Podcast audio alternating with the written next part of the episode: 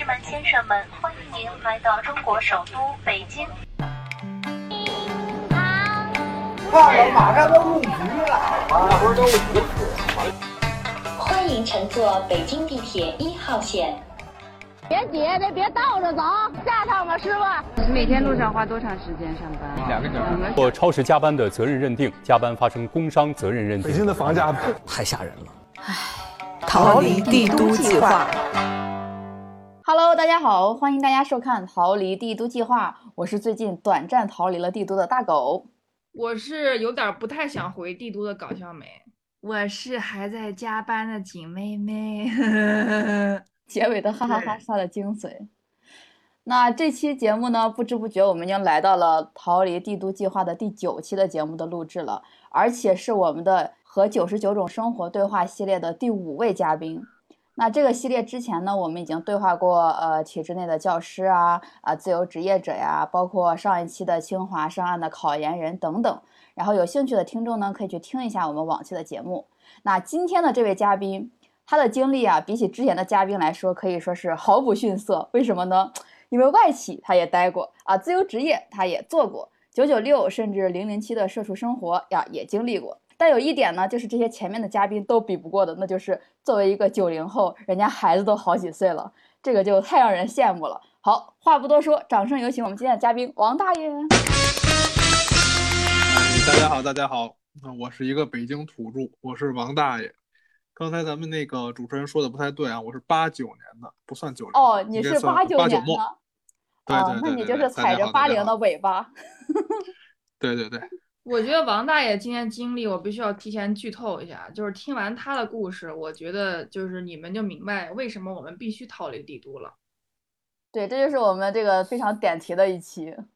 而且我这个这个谜底要最后揭开，王大爷你就别提前说了啊。开场的时候，我突然想到一个问题哦，就是王大爷这个名字好占便宜哦，我们就是一整期都管人叫大爷大爷。你已经知道他的经历了，你还不明白自己为什么要叫他叫他大爷吗？好的，好的。小的明白了，因为你大爷永远是你大爷。好，那个依照依照惯例，首先那个先放出我们节目的三大灵魂拷问来，需要王大爷作答一下。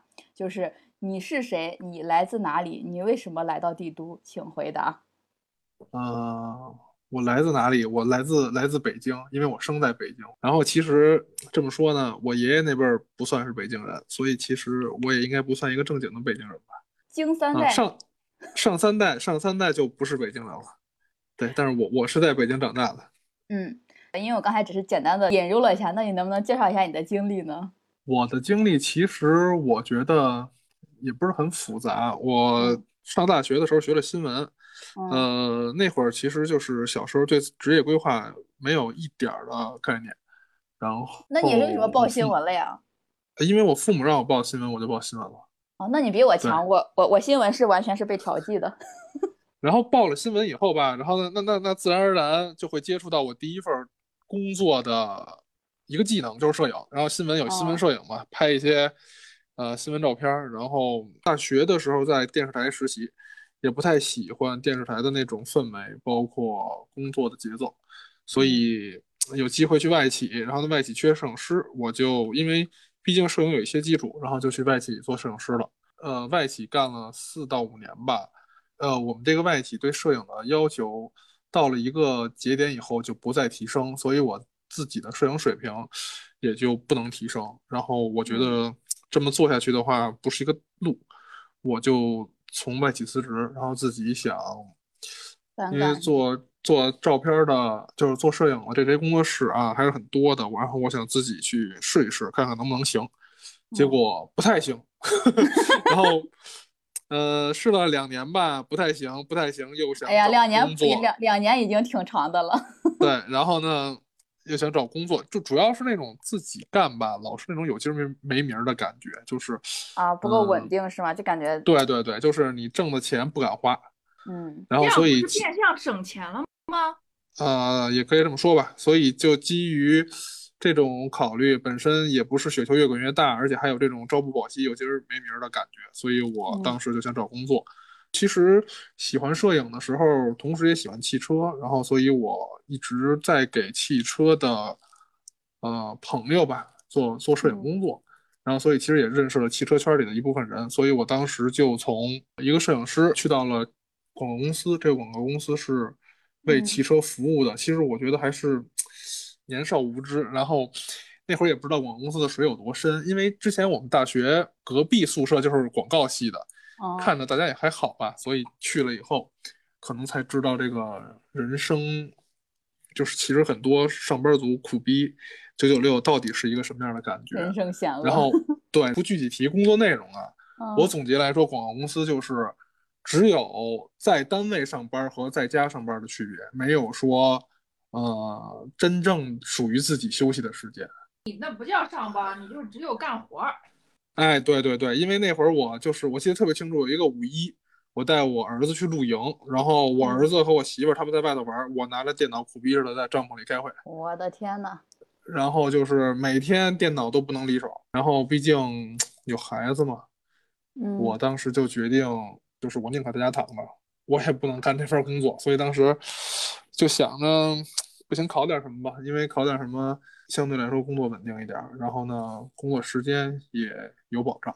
哎，我发现你这个经历真的是，就是现在好多 职场人的。那个心路历程的归宿，就是宇宙的尽头是编制。对我，你看我，我八九年的，我现在三十，我再过生日三十三岁吧。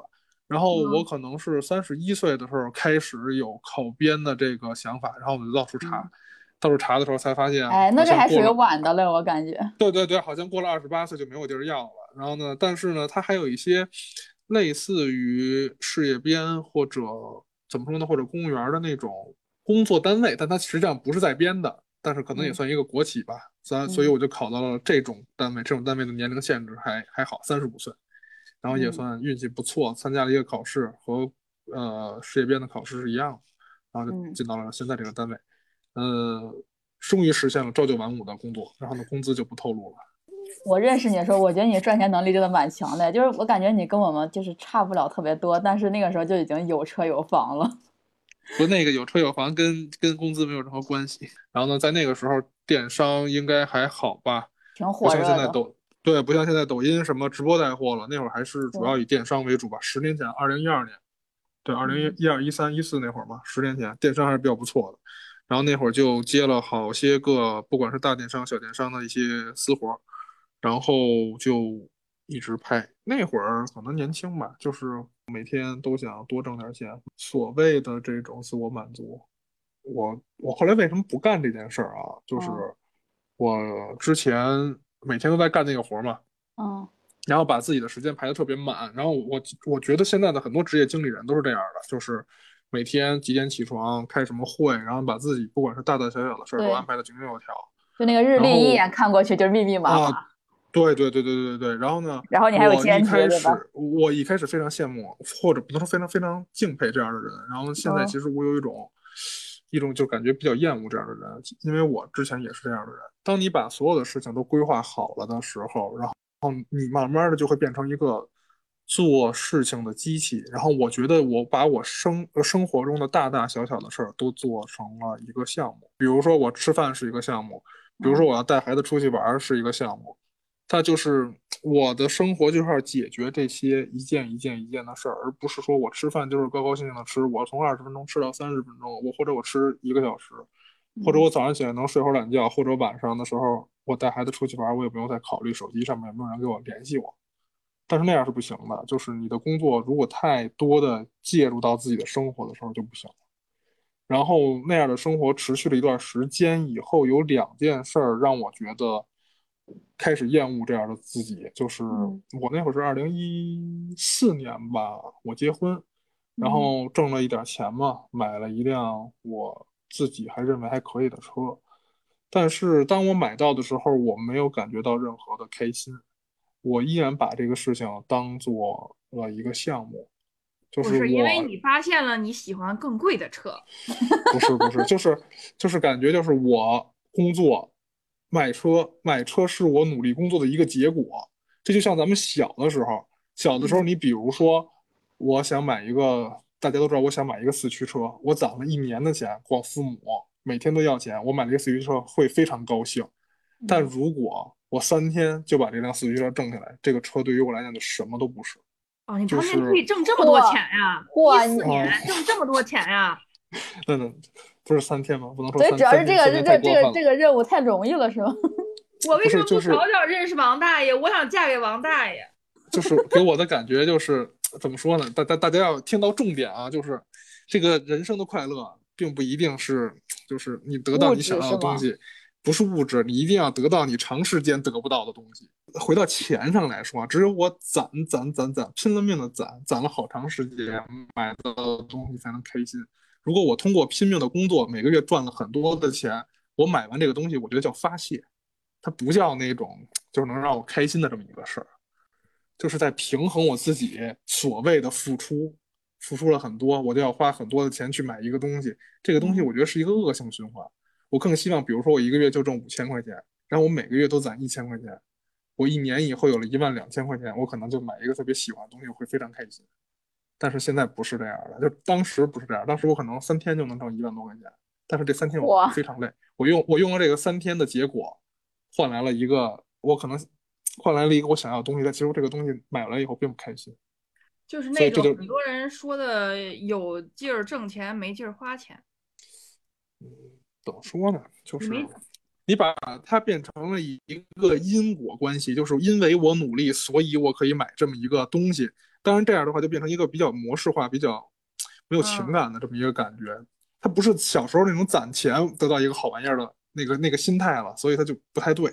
这是其中一方面，还有一个方面就是在一三到一四年的时候，我的家里，呃，奶奶去世，然后我居然把这个事儿也当成了一个项目，就是应该如何处理，应该怎样，应该怎样，就是并没有这个事儿也并没有影响到我的所谓的我的事业，因为他在我心里，在那那时候，在我心里他只是一个项目。在我奶奶这个事儿完了以后的一两个月吧，我觉得不太对，这个想法不太对，也可能太年轻，就觉得这个这样的事业是没有任何意义的。所以我当时就把那些兼职都不干了。那样的生活不叫生活，那样生活就是一个怎么说社畜，只不过能多挣一点钱的社畜，没有什么区别。我觉得其实一般人还是挺难想的这么深入的，因为你刚才说那个让我想到那个悉达多里面就是那种佛教的那种顿悟，你知道吗？啊，对对对，就是他经历了很多荣华富贵，然后也得到了很多金钱啊，各种想得到的东西。突然有一天他就厌倦了这些东西，觉得没有意义，然后他就去，他就变成了一个就是在河河边给别人撑船的一个船夫，就是那种 不不，这个东西我觉得其实其实说说那什么点儿，就是看看这个人觉悟的时期。我可能也没有真正大富大贵过，就只只不过是有了在别人眼里可能什么都不是的一点钱，但是我意识到这个问题了。但是我觉得有有的人可能到了很长很长时间以后，挣了很多很多钱，才意识到这个问题。对，但我也不认为还有一点就是，就是因为你也是，就是怎么说，你也是个北京人，对吧？嗯，所以你当你挣到这么多钱的时候，你意识到这个问题。但对于非北京人，在北京还租房子当社畜的人来说，这点钱还远不够他意识到这个问题，或者说他意识到他也不能停下来。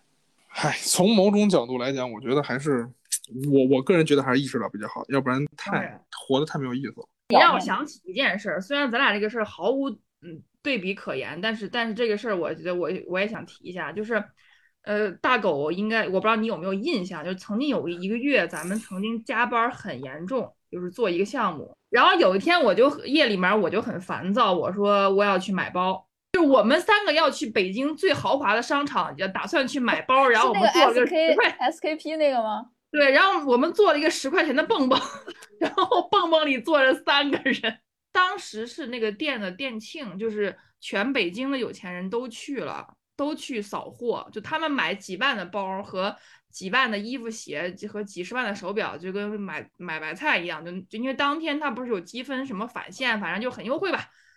然后我当时看到那么多有钱人在这疯狂购物，我突然就没有欲望了，就是我没有办法做到像他们那样这么爽的花钱。第一，我没那么多钱；第二，我感觉好像我这个加班的辛苦，好像不不能靠这个解决。我感觉这个解决不太了我的这个问题。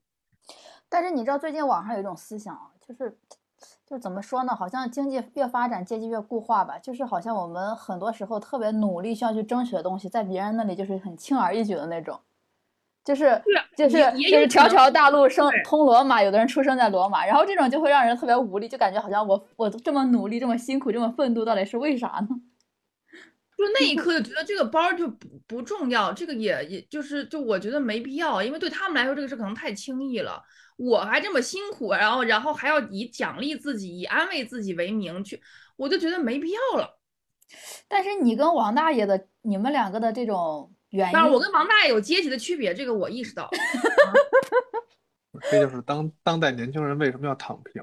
对对，哎，但是躺平得了。那你既然都意识到了，你为什么后来去广告公司了呀？我是车圈的广告公司嘛，那个跟车有关系，可以在那玩玩车。结果去了以后，完全不是那么回事，就是天天的伺候客户，客户说什么我就是就是说收到收到收到，嗯嗯好的，对，行行好，就是这么一个套路。你你如果不想做这些，你能意识到这些，你可以选择换一种换一种方式嘛。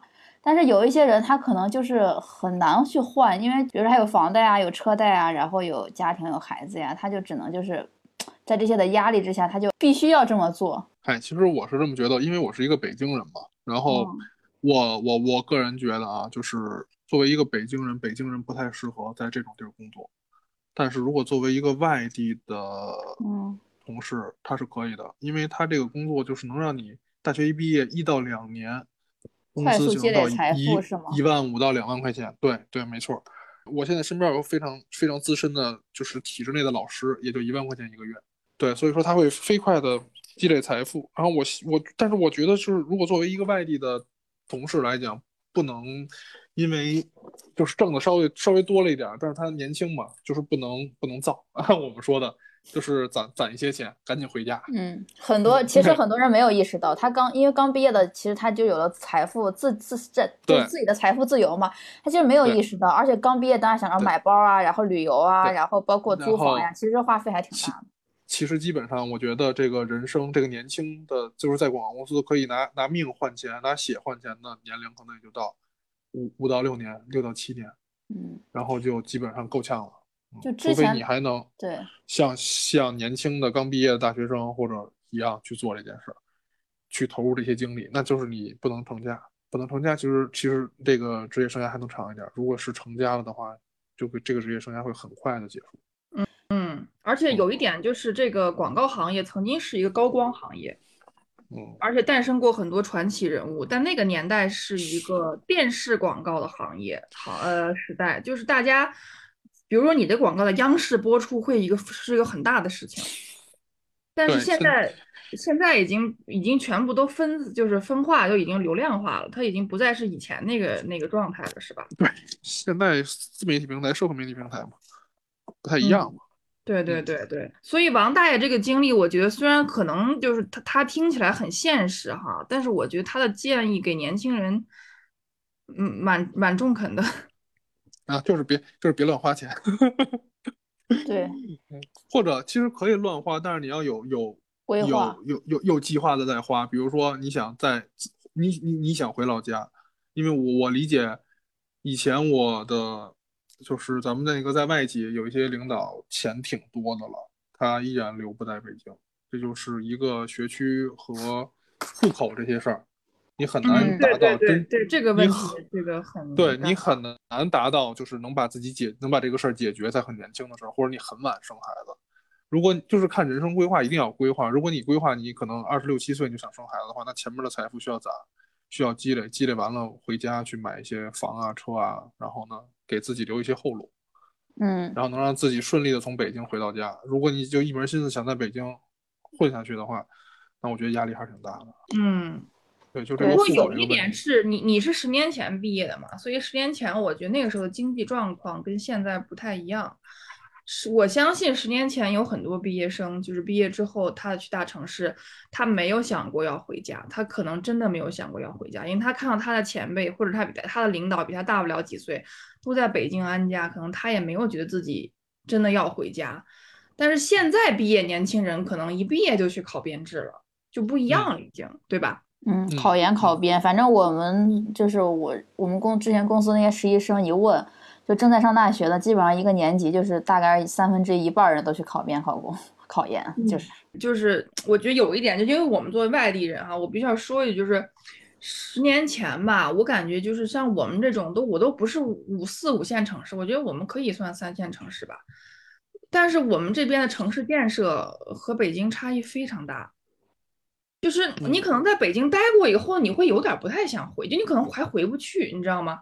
就是回家以后的生活呀，你遇到的人呐，就是各方面你都会有一些不适应，或者说你会更觉得北京是更更呃怎么说呢？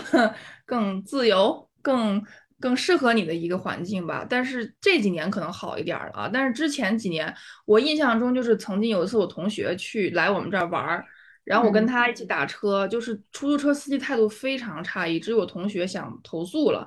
但他打电话去投诉的话，接电话的人态度也很不好，意思就是我也没有办法。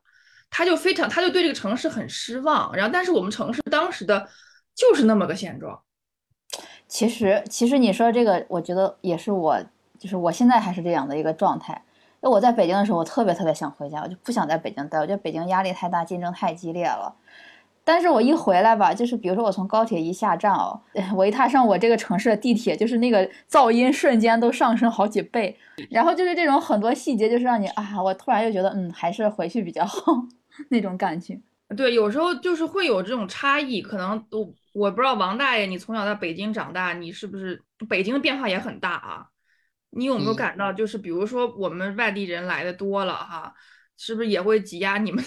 就求就就业空间，比如说本来这个活不用这么拼，结果大家实在卷起来了。不是，我觉得这个不是一个卷的问题，也不是说大家就一一定拼，这是这个问题，其实是因为就是我们我们我们北京人的家在北京嘛，然后我们就不能说换地儿，而你们外地人可以，我是这么理解的啊，就是你你你你你始终有后路可以回家，那那可能比如说。有十个外地人，八个回家了，那那马上就会再顶上来八个人，这八个人是非常年轻、非常有干劲儿的。然后一波一波的车轮流车车轮战，对，就 就是车轮战嘛。然后其实他也可以，他他可以在单位待到很晚。那我们有家，如果想六点回家，那显得跟其他人格格不入了。那慢慢的就不会再有我们的这种生存空间。就这，我觉得主要是在这个问题上，就是一轮一轮的，真的干不过。作为北京普通人啊，因为我知道你也不是大富大贵哈，嗯嗯，但是那你觉得现在在北京生活累吗？我这其其实还好，我我我始终没有太大的压力啊，因为我在广告公司的时候也是可以说辞职就辞职的，就是我不是那种说我我我没了这一月这这点钱我就活不了那种状态，也可能是，对，也可能是因为我因为我我从小就是不能说从小，就是我喜欢给自己留 Plan B 嘛。那除了这个，呃，这个这个工作上的 Plan B，就是比如说我在广告公司上班的时候，我可能又又又去找一些关系给我留后路。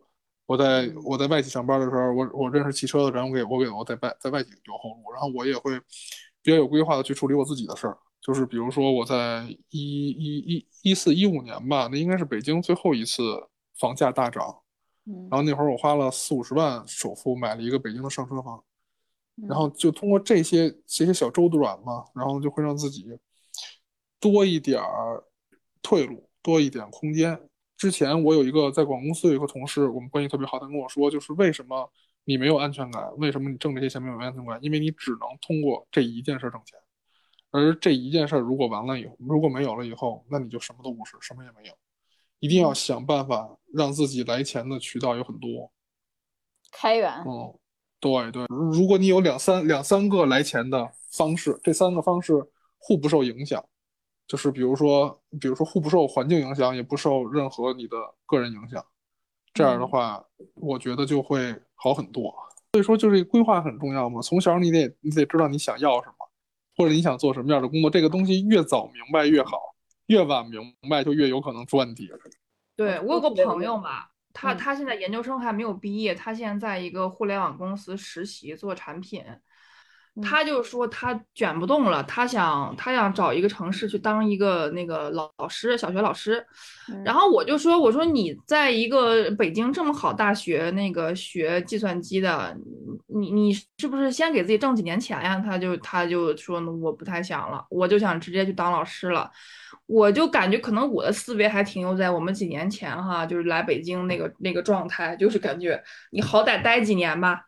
但他们这代人似乎已经开始发生变化，就是就是我实习的时候已经躺平了。实习的时候我就觉得我卷不动，然后他会明他在找实习的时候非常明确的告诉我某某大厂我不去，因为他们加班太多，我就是不去，我实习我也不去。哎，可能还是大环境的原因素吧。现在是是是这个僧多粥少吧，这个这个情况。那王大爷，你现在你觉得你在这个呃事业单位是吧？对，这个怎感觉怎么样？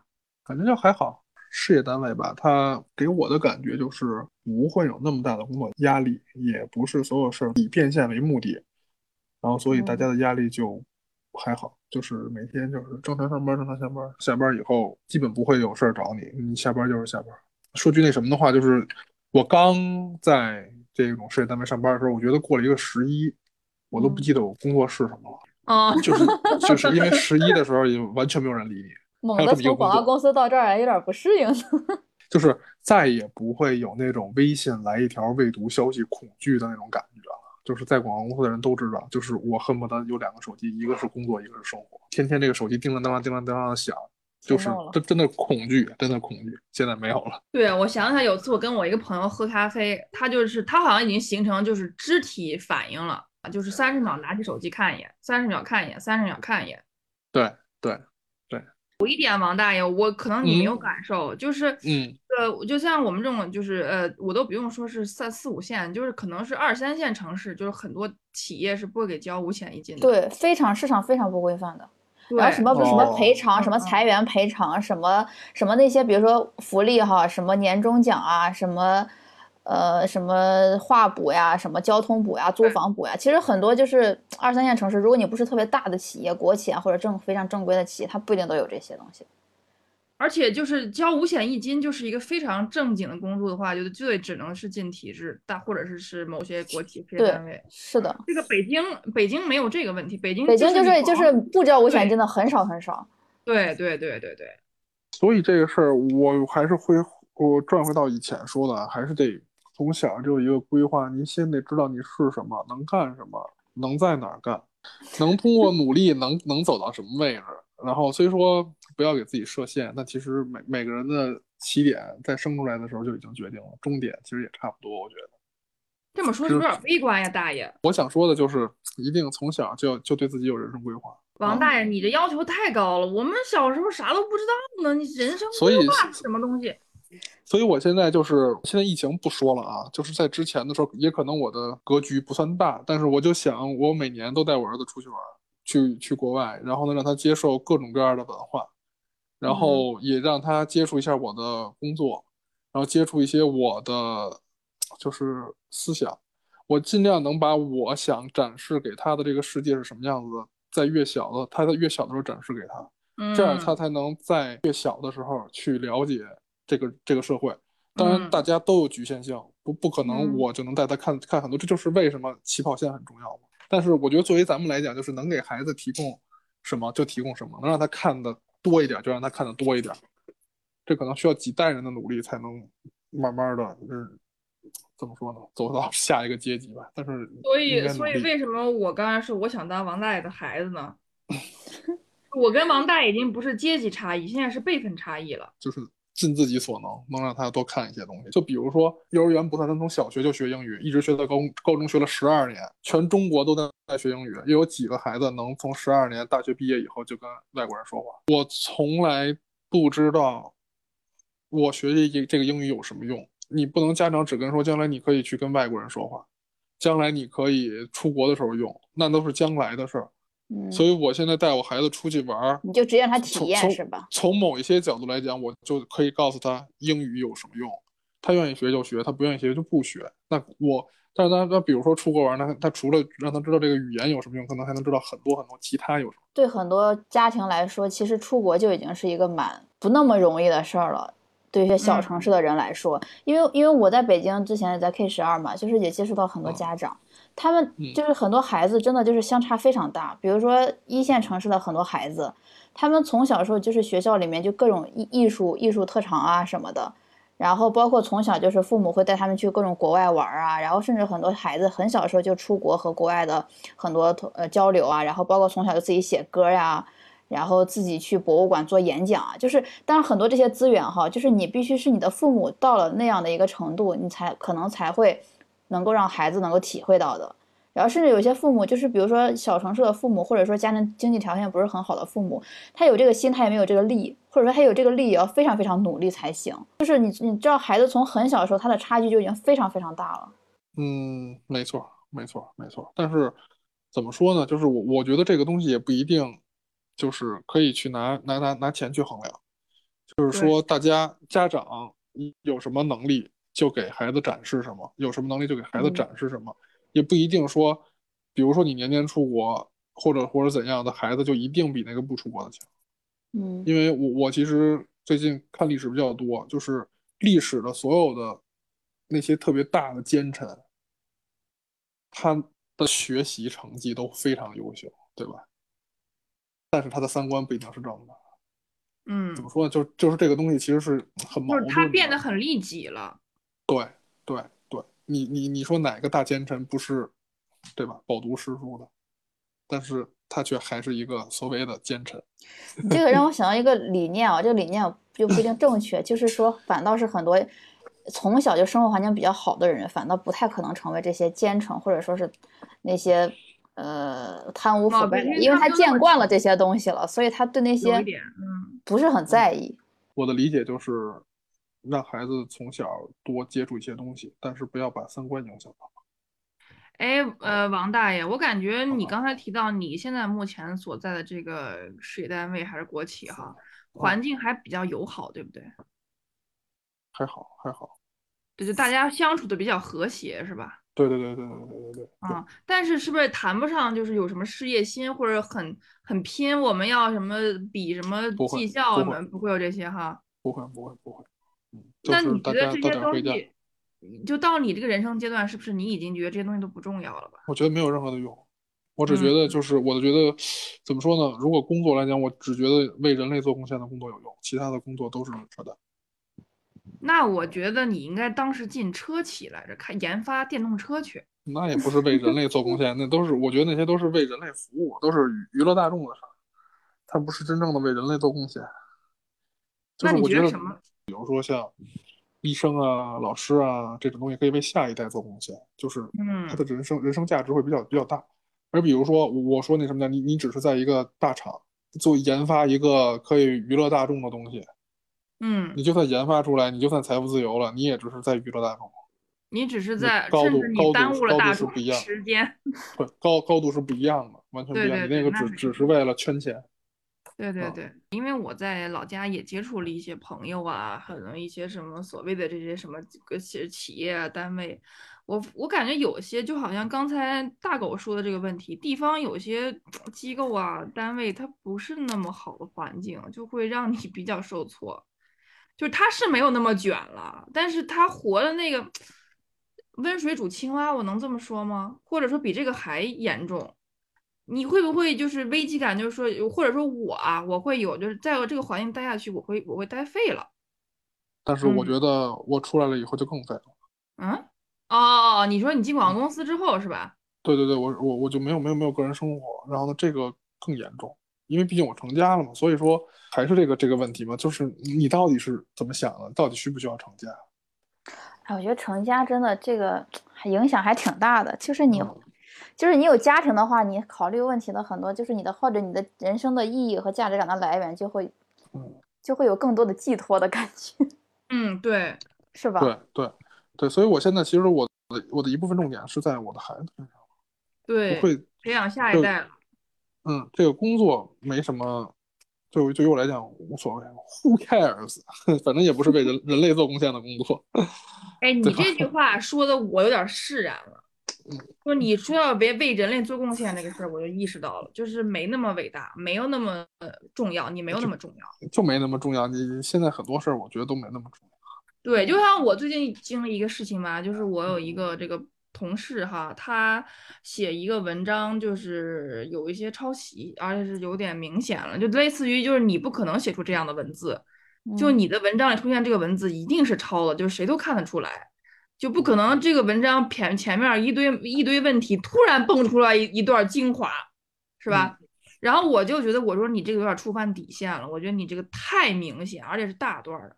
他说：“哎呦，没事儿，又不是写论文，还查重率什么的。”他说：“我孩子生病了，我着急走呢，就先这样吧。”然后我就说，我说我说你我说你忙你有事儿，你可以写短点儿，你可以不用写那么好，但你不能这么抄。这个是可以说的吗？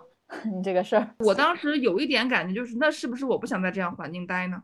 就这个我觉得有点可怕。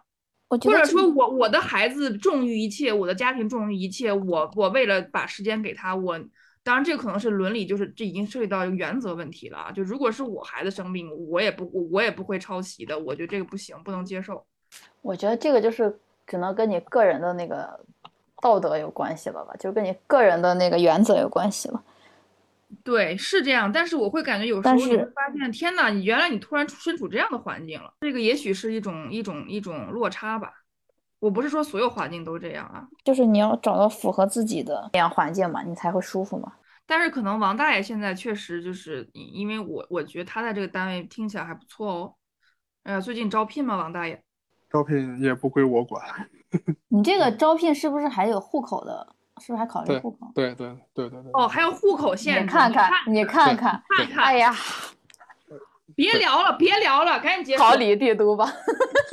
别聊了，这这期节目到此为止。啊，那你分享一下你教育孩子的经历吧。呃，怎么说呢？其实我也不一定很对啊，就是嗯除了我一会儿那会儿跟他说带他出去玩儿，就是带他出去玩儿去见世面，我现在还给他干另外一件事儿，就是学学乐器，学吉他。但是其实我在接触吉他以后，我觉得吉他还是挺好的，因为呃，吉他跟钢琴不太一样，吉他可以有一些弹唱的东西更接地气一点，就是他可以很快的拿着这个乐器就做一些跟他生活相接触的这个东西。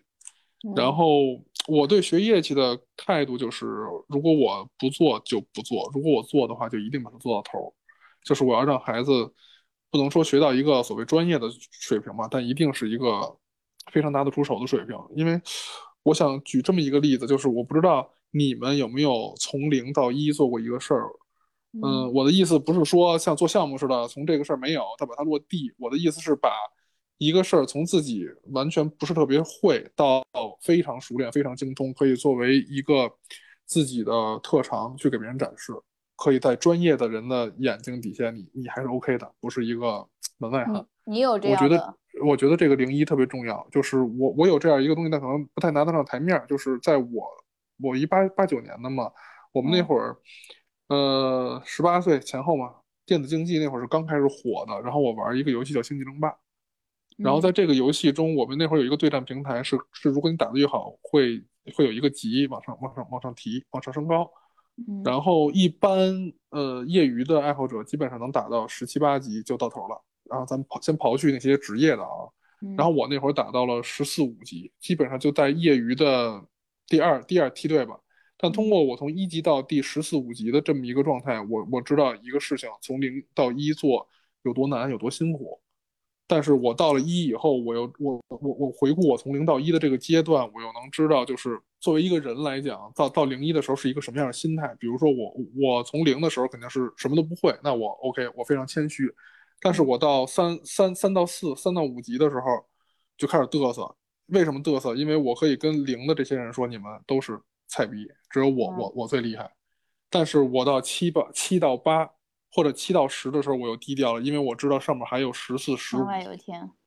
对，然后等我到了十四、十五级的时候，我被一个职业选手，呃，也不能算职业选手，是一个半职业的选手，就是人家人家单手一一个手操作，就能打得我完全完全招架不了，所以我就更知道天外有天。所以我是什么时候知道的？我打到十四五级，大概到二十岁了，差不多。